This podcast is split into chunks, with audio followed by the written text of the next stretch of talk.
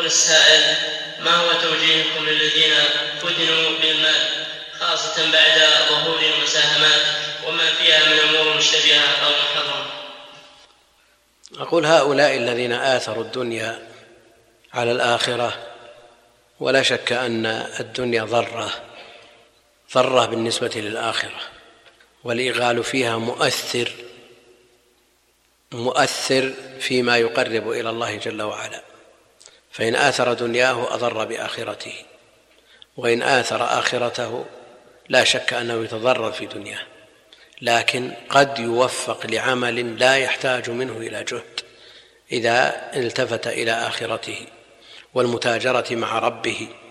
ومن يؤثر هذه الدنيا ويكسب فيها من الحطام ما يكسب واليوم يكسب وغدا يخسر وإذا كسب كسب عشرة بالمئة عشرين بالمئة وهو في أمور الآخرة الحسنة بعشر أمثالها. ألف بالمئة. من يتخيل هذا؟ يعني في أسبوع وهو مرتاح. بعد صلاة الصبح إلى أن تنتشر الشمس يقرأ القرآن ويحصل على ثلاثة ملايين حسنة على أقل تقدير إلى أضعاف كثيرة. وذلك فضل الله يؤتيه من يشاء ومثل هذا العمل لا يعوقه عن شيء من أمور دينه ولا دنياه. فإذا انتشرت الشمس صلى ما كتب له ركعتين أو أربع أو ست أو ثمان يرجع بوافر الأجر والثواب من الله جل وعلا. أما من انصرفوا إلى أمور الدنيا وهذا لوحظ وظهر أثره على آه، أبدان الناس وعقولهم فضلا عن أديانهم.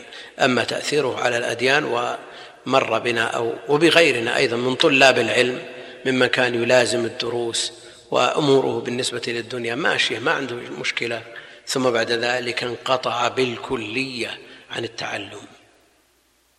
ولازم العلماء عشرات السنين ثم بعد ذلك في سنة أو سنتين رجع شبه العامي يا أخي أنت حفظت القرآن وتعبت عليه وفي سنتين أو ثلاث تنسى القرآن. أي كارثة مثل هذه الكارثة؟ ولو سيقت لك الدنيا بحذافيرها. والدنيا إذا علمنا حقيقة هذه الدنيا وأنها ملعونة ملعون ما فيها إلا ذكر الله وما والاه وعرفنا أن الدنيا لا تزن عند الله جناح بعوضة فكيف نؤثر الأدنى على الأعلى؟ يعرف حقيقة الدنيا مثل سعيد بن المسيب لما ابن الخليفة يخطب ابنته والوسيط يقول له جاءتك الدنيا بحذافيرها هذا ولد الخليفة يخطب بنتك. جاءتك الدنيا بحذافيرها. سعيد بن المسيب من العلماء الراسخين هو أفضل التابعين عند الإمام أحمد وإن كان القول المرجح أن أفضل التابعين أويس للنص الصحيح. أما من جهة العلم فلا شك أن سعيد أعلم من أويس لكن يبقى أنه أفضل التابعين عند الإمام أحمد وله وجه تفضيله وإن كان الحديث الصحيح يرجح أويسا القرني. لما قيل له جاءتك الدنيا بحذافيرها ماذا كان الرد؟ ماذا كان الرد؟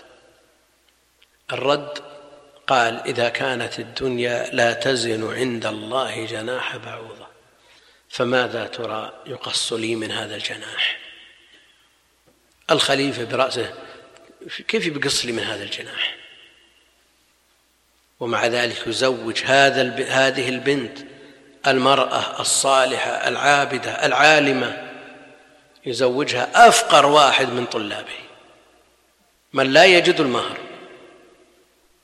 ويجهزها له ويزفها إليه فهو في يده هذا الذي يعرف حقيقة الدنيا. أما إذا لاحت لنا الدنيا لوحت لنا بجناح مظلم نتبعها ونترك الآخرة. بعض طلاب العلم ينسون نسوا القرآن. منهم من صلى صلاة الظهر وجهر بالقراءة وأمنوا خلفه. هذه حياتي. نسأل الله السلامة والعافية. فالأمر خطير. يعني آه، هذا هذا بالنسبة للأثر على الدين. الأثر على الدنيا. قطعت الأرحام. ترك الآباء والأمهات ما يزارون من أجل هذه الأسهم حصل الخلل في العقول. مات بعض الناس جلطات. منهم من جن. هذه أمور حقيقة تعطي دروس ولكن مع الأسف أنهم لو ردوا لعادوا لو ارتفعت هذه الأسهم رجعوا ثانية. وليس بأعجب ممن لو أدخلوا النار وخرجوا منها وردوا لعادوا كما أخبر الله جل وعلا. وإلا قبل سنتين تعرفون الكارثة اللي حصلت. كارثة يعني أدخل المستشفيات بسببها عدد كبير. صار كثير من المستشفيات لا تقبل لكثرة من أصيبوا قبل سنتين ثم بعد ذلك عادوا. وهذه الكارثة أعظم منها ولو ردوا لعادوا.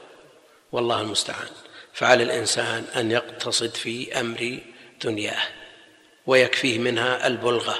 ولا يعني أنه يعيش يتكفف الناس يسأل الناس من أموالهم. لا. الله جل وعلا يقول ولا تنس نصيبك من الدنيا. لكن لا تعكس المسألة. تستغرق في أمور دنياك ثم يقال لك لا تنسى نصيبك من الآخرة. فالتوازن لا بد منه في حياة المسلم. والله المستعان.